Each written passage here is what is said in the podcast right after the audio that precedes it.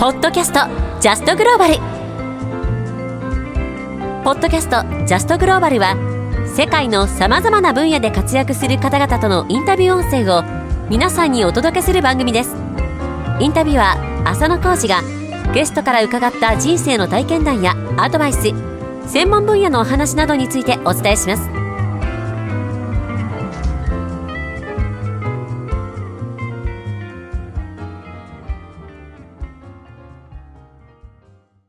ジャストグローバルポッドキャスト番組第91回目のゲストはセミリタイヤコンサルタントの志保田進さんです。前回の第1回目ではかなり盛りだくさんな内容でお伝えしたわけなんですけど今回の第2回目ではですね志保田さん通称おっさんの死生観と言いますかまあ死ぬ生きるの死生観ですね。こういった深いお話からですねどのようにこのセミリタイヤの生活をしていくかという実践的なお話、どういったこうマインドセットを持っていくと、このセミリタイヤ生活をやっていけるか、そしてこのセミリタイヤ生活を始めるにあたって、どういう過去があったのか、どういうふうに今後していきたいのか、などなど、志保田さんの熱いお話が今回も聞けますので、お楽しみに。そして私が毎回好きで皆さんに聞いている80歳になった時に何をしていたいかなんていう質問もしていますのでそちらも楽しみにしていてください。というわけで志保田進さんのインタビュー第2回目どうぞ。やっぱり塩田さんも以前になんかい。ろいろやられて何かこう失敗したものとか、例えばそのマイルとかそういうことだと今成功されてい。ろいろねなんか身になっていますけど、何かあの成功しなかった何かいろいろ試したけど、これはやらなかったみたいなのってありますか？どうでしょうね。まああのまあ、このセミリタイヤと関係するかどうか分からないですけどね、ファイナンシャルプランになった時に、あのちょっと事業を拡大しようと思ってね、人雇ったり、事務所構えたりして、まあね、初期投資、ね、結構してやったりしましたけどね、まあ、あの結局僕は自由に生きたい人なんで、やっぱりそうなるといろんな責任があったりとかもするしねいろいろしがらみも出てくるし、まあ、それだったらやっぱり自分で好きな時に来週メルボルンに来ようと思ったら来れるような、まあ、そういった状態にいたいなと思ってそれも畳んだんですけど、まあ、まあそういう意味ではそれもまあ失敗まあお金もお金もまあ何百万もねやっぱり損はしましたけど、まあ、だけどそれも一つの経験になりましたからね。だからあんまりねまあ失敗って自分がどう捉えるかじゃないですか。そうですね、うん、経験と捉えるのか失敗と捉えるのかですから、うん。うんうん、そうなんですよね。何かを続けててこうやめた、うん、諦めたっていう時点でもう失敗ですもんね、うんうん、そうですね。それを糧にするとしたらただの成功のための第一歩。ためのステップですからね。そういう意味ではあんまりこの今ねパッと失敗っていうお話振られましたけど、うん、なんかあこれが失敗っていうのはちょっとあんまり思い浮かばなかったかな。うんま多分それもね、まあ、多分いろいろね、ね、多分人によったらなんか、うん、これって失敗ちゃうんっていうふうに指摘されることもあるかもしれないけど、自分の意識の中であんまり。まあでもそれがあったから多分今のね、志保田さんがあるっていうことですよね、本当。かもしれないですよね。なるほど。で、あの。はいまあ、今でもたくさんいろいろな国行かれてるわけなんですけど、今まで20か国ですか？そうなんですよ。僕ね意外と少ないんですよね。ねなんかいろいろ行かれてるから。めちゃめちゃ100か国ぐらい行ってるようなイメージを持たれるんですけど、結構ね同じところによく行きましてね、まあ、マレーシアなんか何十回も行きましたし、ね、オーストラリアなんかも、ね、オーストラリアからって、この1年半でもうどれだけ来たんやいうぐらい4回来てんのかな。そんなですか。はいはいじゃあ20か国行かれてるということなんですけど、はいえ。ー、次行ってみたい国とかありますか？次行ってみたいところですね。そうですね。あのねキューバとか結構興味あるかな。キューバ、うん、なぜ？あの結構周りで、まあ、旅好きな人もいるんですけどキューバがいいよいいよっていう話も結構聞いたりしましてね、うん、何がいいんでしょうね。なんかよくわからないんですけどね。なんか昔ながらのキューバが残ってるみたいななるほど。はいはい。まあまあ勧められたらねやっぱり興味はそそられますね。そうなんですよね。そうなんですよね。であの僕今年スペインのバルセロナ行ったんですけどこれ初めてだったんですよ、はい、これもねいろんな人がバルセロナがいいっていう話を聞いてじゃあ行ってみようと思って行ったんですけど、うん、これも良かったですねで今回のオーストラリアオーストラリアに来ると大体みんながねバイロンベイがいいとか、うん、あそうそうそうそう。そう。でバイロンがねだから今回メルボルンでもそうだし、えー、先日ゴールドコースト行った時もねゴールドコーストの人たちがバイロンがいいっていう話とか。うん。ね、ぜひ次はオーストラリアに来た際はバイロンベイとか。バイロンベイにね行きたいですよね。ねだけどねあの一回ね、えー今年僕ロサンゼルスでお会いした日本人のご夫婦がいらっしゃったんですけど、あの旅人の宿っていうね、はい。あのゲストハウスみたいなのを経営されてるんですよ。でそこで一泊だけ泊めてもらって、はいはいはい。いろんなお話を聞いたらまああの世界一周したりとかバックパッカーの、ね、人たちがいっぱい集まってきていろんな旅の話をするそうなんです、うん。で彼らご夫婦で、えー決めてるルールとして、え1ヶ月のうちに2回同じ国この国いいよっていうふうに話を聞いたら行くって決めてるらしいんですよ。面白いですね。そうそうそうそう。それもなんかさっきのまあ流されないで流れていく生き方に近いのかなと思ってね、ううんいいですねうん旅はいいですよね。いいですね。旅はね本当にまあ人生観変わるというかいろんな新しい視点がもたらされたりとかね。あのー私の好きなはい著者がおりまして、はいはいはい。大前健一さんという大前健一さんはい。あの好きで本読んでたりするんですけど、うんうん彼が言うには、うん。人生を変えるにはうん。3つのことしかない、はいはい。付き合う人を変えるか付き合う人を変える。住む土地を変えるか、はい。時間の使い方を変えるかな、はいはいはいはい。確かその3つだったんですなるほどなるほど。その中でやっぱり土地を変えるとか、うんうんね、いろんな旅行に行くと、うん。まあ、住むわけじゃないけど、うん土地が変わって、うんそうですね。付き合うというかまあつながりのできる人も変わはいるとことで、はいいうはいはいはいやっぱりそこでね人生が変わっていくのの二大条件が揃っちゃいますね。そうですよね、僕はねあの今海外に移住するっていうのはあんまり考えてなくて、まあ日本もねなんやかんや言ってすごい好きなんですよ、はい、うん、なんでまあ半分ぐらいが日本で。で次の半分ぐらいが、まあ、行きたいところに行けるっていうようなのがまあ今自分にとっては結構しっくりきてますかね。楽しいですね。楽しいですね。あのしばらく日本を離れると日本のいいところっていうのまたね、うん。結構見えてきたりしますし日本にやっぱりしばらくいるとまた刺激が欲しかったりとか、うん、うん。でこれをやっぱりねあの1ヶ月単位でなんかカバーしてるみたいな感じなんで、あの人生がすごいあの面白いですようね。うん。んなかなかねだって生きてるうちにいろんな国うん。に旅行できるっていうのも少ないですよね、そうそういった人もね。ね。例えば週末そうですよね2日使ったりそうゴールデンウィークでねどこかに行ったりとかっていうことが多いから、そうですね。だからねそういった旅行ができるっていう経験だけでも素晴らしいですよいね。やだけどね本当に、まあ、一見ねすごい変わった生き方だしなんかすごい不可能みたいな。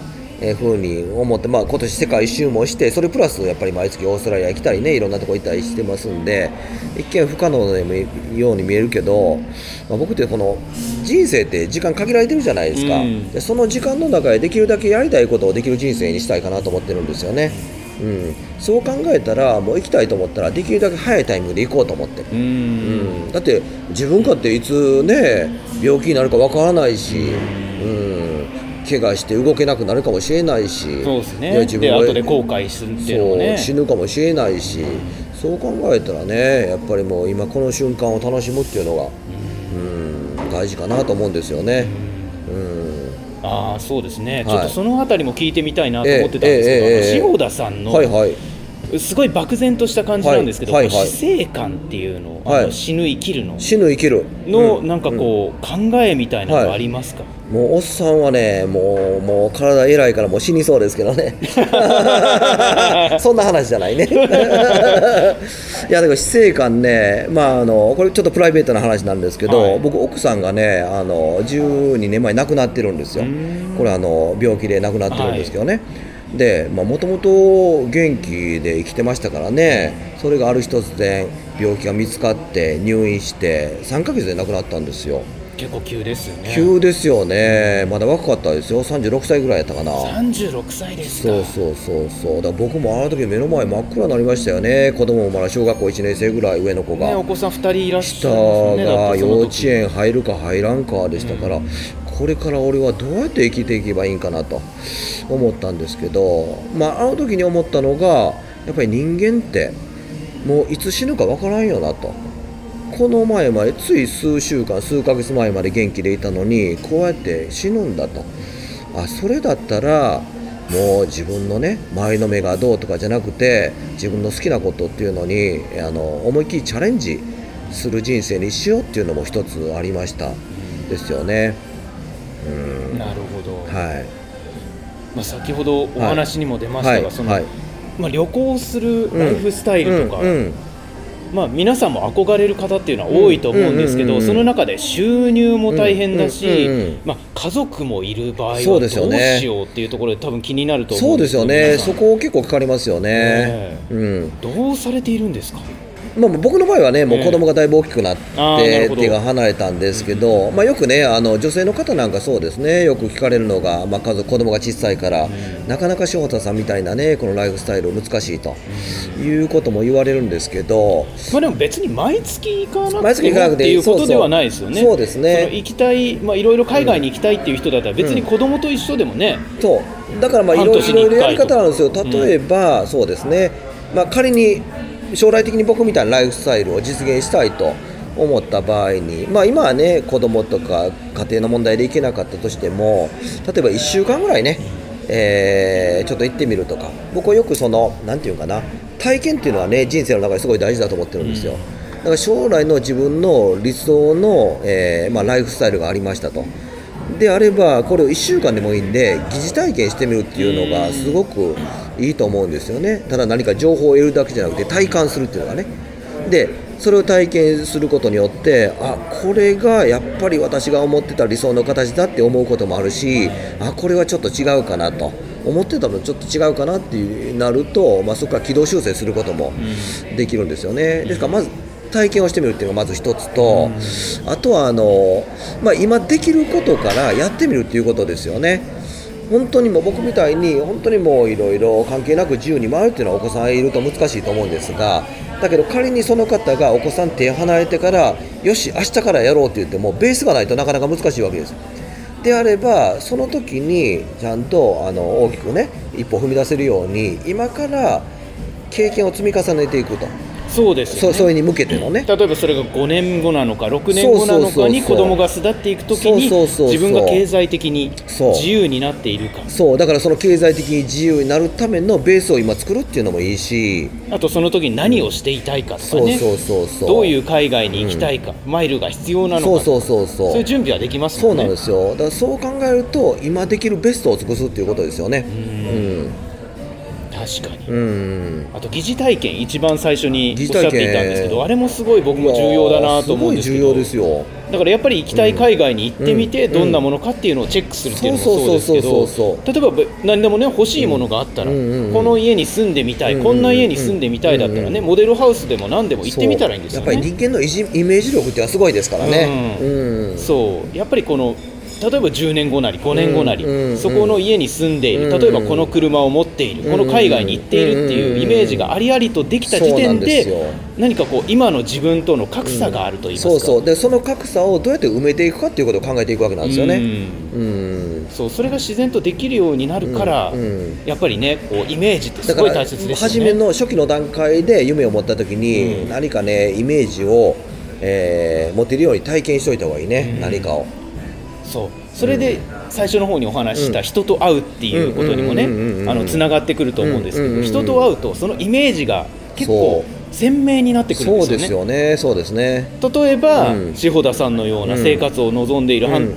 あの半月に、うんあの月の半分は海外に行きたいとかいろいろ行きたいとかそういうふうな生活を望んでいるのなら志保田さんからお話を聞いてどういうものなのかっていうのを自分に当てはめられるぐらいありありと想像できたらですよねだからやっぱりねあの、まあ、夢を実現する方法っていろいろあると思うんですけど、あの実現してる人に会いに行くっていうのもいいと思いますよ。そうですね、うんうんで例えば別にメールしてこう会ってくださいなんて言うわけじゃなくて、こうやってねセミナーとかやってる方だったらいくらでもそうそう。だからあのー会えるわけなんですよね。まあ僕みたいな普通のおっさんは多分すぐ会えると思うんですけど すごい有名なね人とかってうん。個別でメールとか送ってもなかなか会ってくれないじゃないですか。そうですね。であればやっぱりまずその人のセミナーに行ってみるとか、何かその人の商材買ってみるとかちょっとずつ近づいていくっていうことをちょっと考えてやっていくといいと思うんですよね。YouTube で何かしら動画もありますし著作なんかあるかもしれないですしね。そうそうそうそうそう。そうですよね。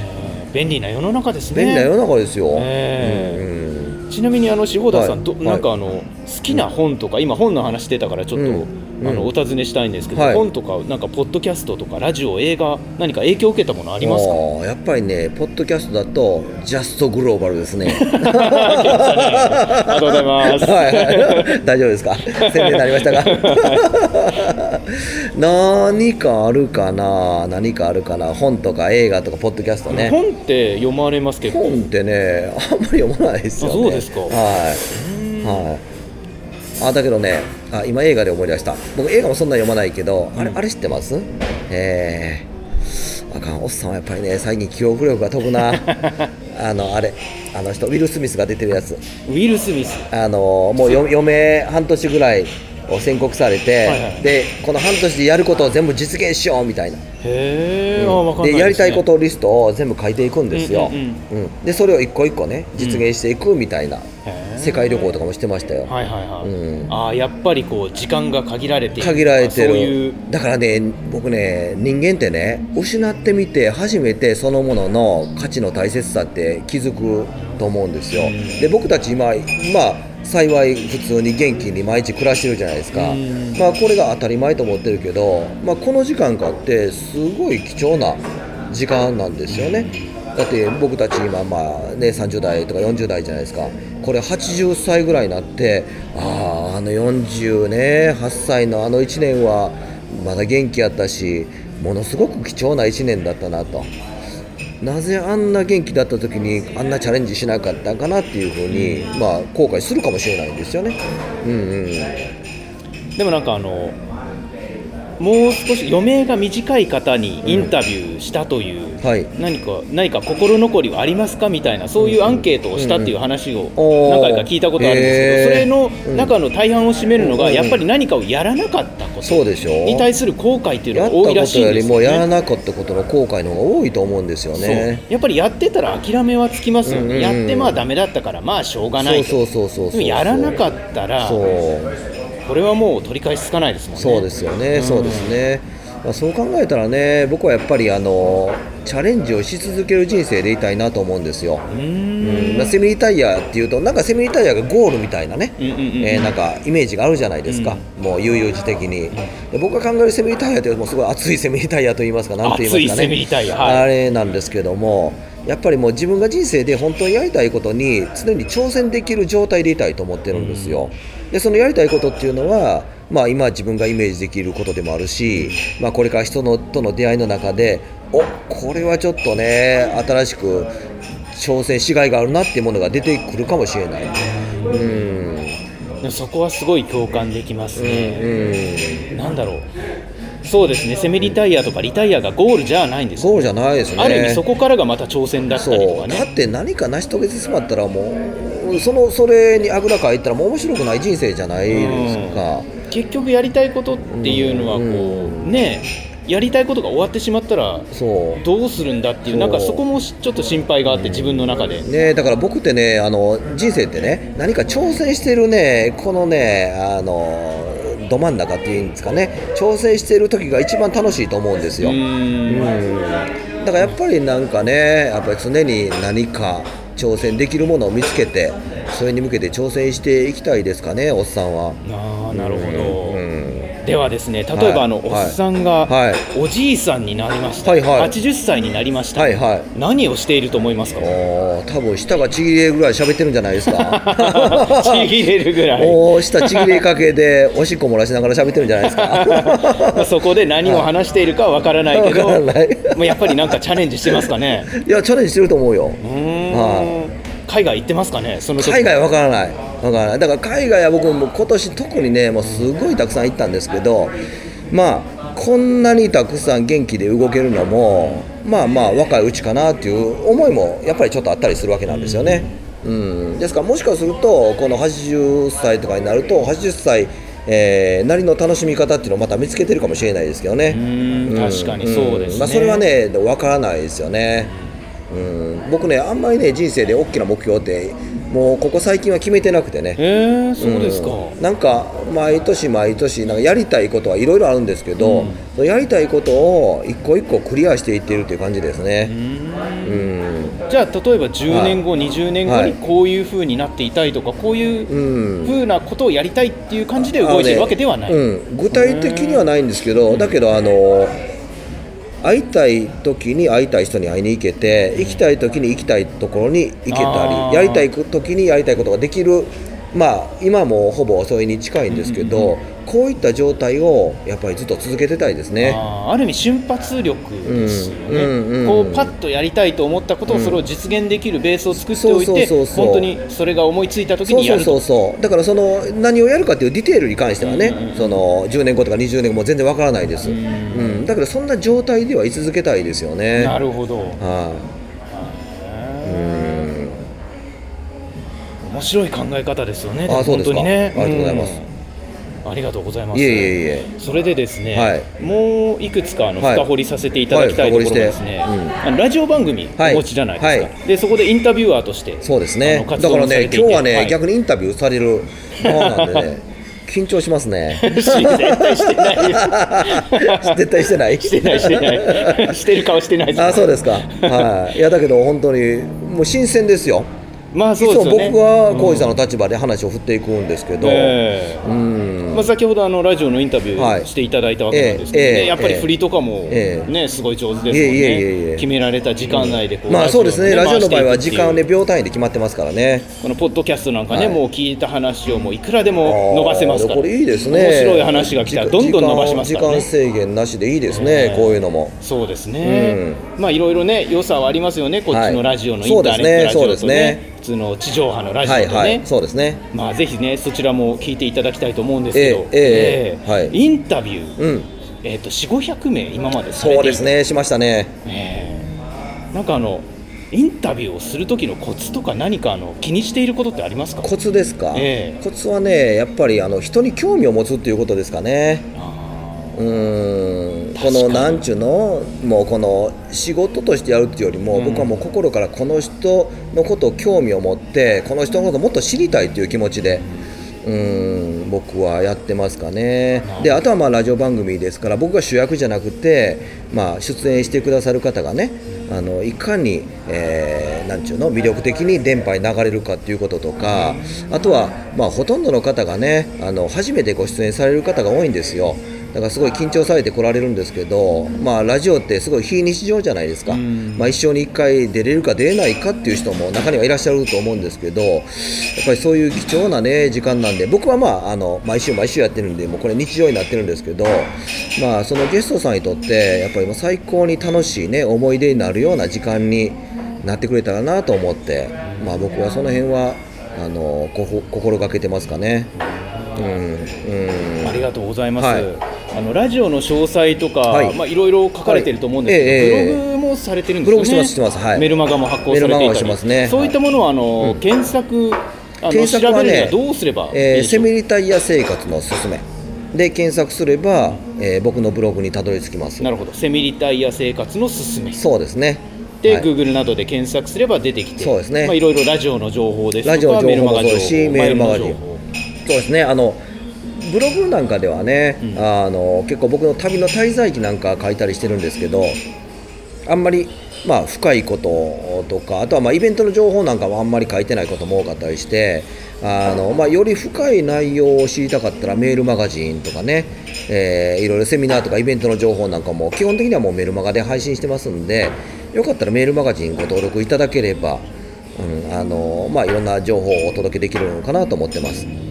はい。まあ、いろいろあの海外に行かれているはい。志保田さんなんですけど、うん。例えば、うん。うん今まで行ったことのない国の人とかが、うん。志保田さん、ちょっと来てもらえないかというはい人がいた場合はいはって、来てもらえたりするんですか、あのね、まあ、一人だけのためとかやったらちょっときついかもしれないんですけど、まあ、例えば、えーそうですね、まあ、10人ぐらい集まって、まあ、トークイベント、まあ、僕の話を本当に聞きたいとうん。いうことであれば、まあ僕まあ、まあ、行くっていう今ちょっとお約束はできないんですけど、まあ、あの十分検討させていただきますよ。そういったね、い。ろいろな国に行かれる一つとそうですねいうところで、あのそうですね。検討していただけるかもしれないそうですね、そうですね、いろいろ回ってますんで、まあ、ね、その行こうと思った国の近くだったら、ね、そちらに足を伸ばしてっていうこともあるかもしれないし、でもねやっぱりメルボルンとかでもね、そういうお話し会みたいなうん、ことやったりとかね,、ですよね。いろいろされますからオーねストラリアではね結構おかげさまであの人脈ってほとんどなかったんですけどやっぱり1年半ぐらいねあのまあ、トータル4回か。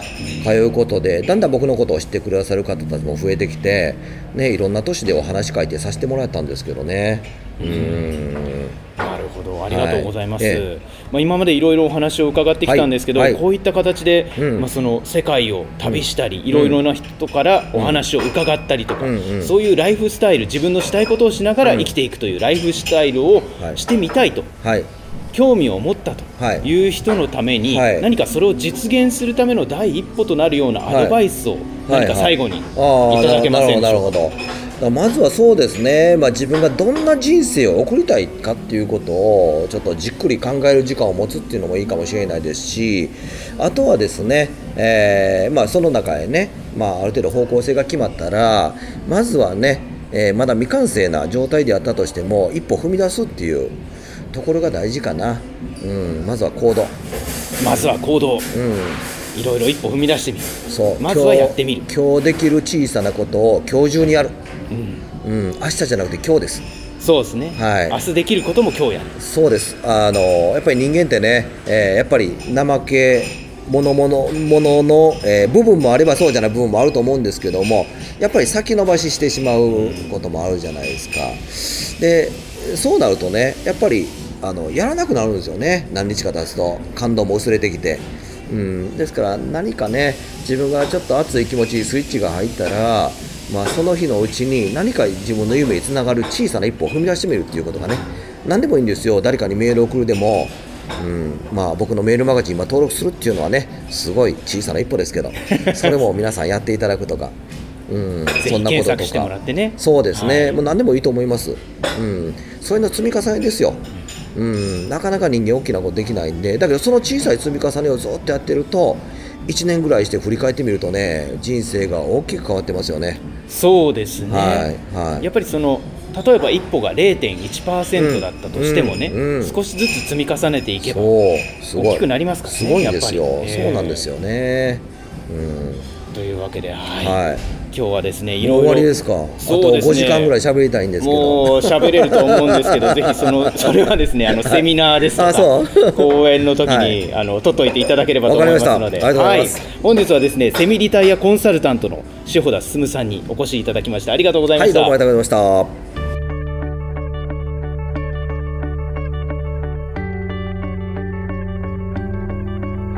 はい、セミリタイヤコンサルタントの塩田進さんのインタビュー第2回目いかがだったでしょうか？今回のポッドキャストをリリースしているのがまだ2019年の1月中旬ということでこのリリースされてですねすぐに聞いた方でしたら間に合うかもしれませんがこの塩田さんの番組ですね「セミリタイヤ生活のすすめ」という番組に私も出演させていただいたのでそちらもよかったら聞いてみてください。そちらの番組がですね塩田さんが世界中を旅してその各地にいる日本人の方にインタビューをしているという番組なのですがこちらがですね私が出ているのが1月20日日曜日お昼の12時から12時半の放送ということで放送しているラジオ局が FM 配報81.4の周波数ですね。番組名がセミリタイヤ生活のすすめ。こちらもし海外にいたり日本の別の地域にいたとしてもウェブサイトから聞けるそうなのでよかったらチェックしてみてください。ウェブサイトが www.fm814.co.jp fm814.co.jp でインターネット経由でも聞けるということです。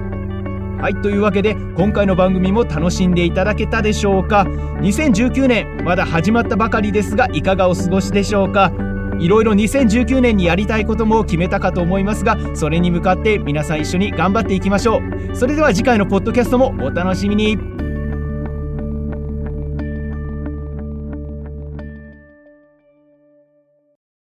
のコンテンツや商品を海外に向けて発信したいですか？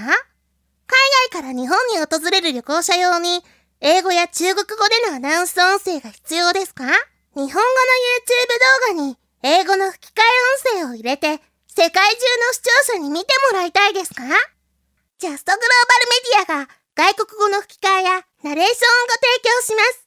日本語はもちろん、英語、スペイン語、中国語、その他外国語の原稿を各言語のプロのナレーター、声優が読み上げ、その音声ファイルをお届けします。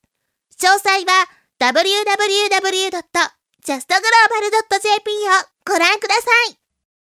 ポッドキャストへのご意見、ご感想は、E メールアドレス info.justglobal.jp までお送りください。ポッドキャストの姉妹メディア、メールマガジン、ジャストオーストラリアは毎週月曜配信中です。オーストラリアを含む海外で楽しく暮らすヒントが満載のメルマガ、ジャストオーストラリアもチェックしてみてください。詳細はウェブサイト、justaustralia.biz からどうぞ。それではまた次回のポッドキャストをお楽しみに。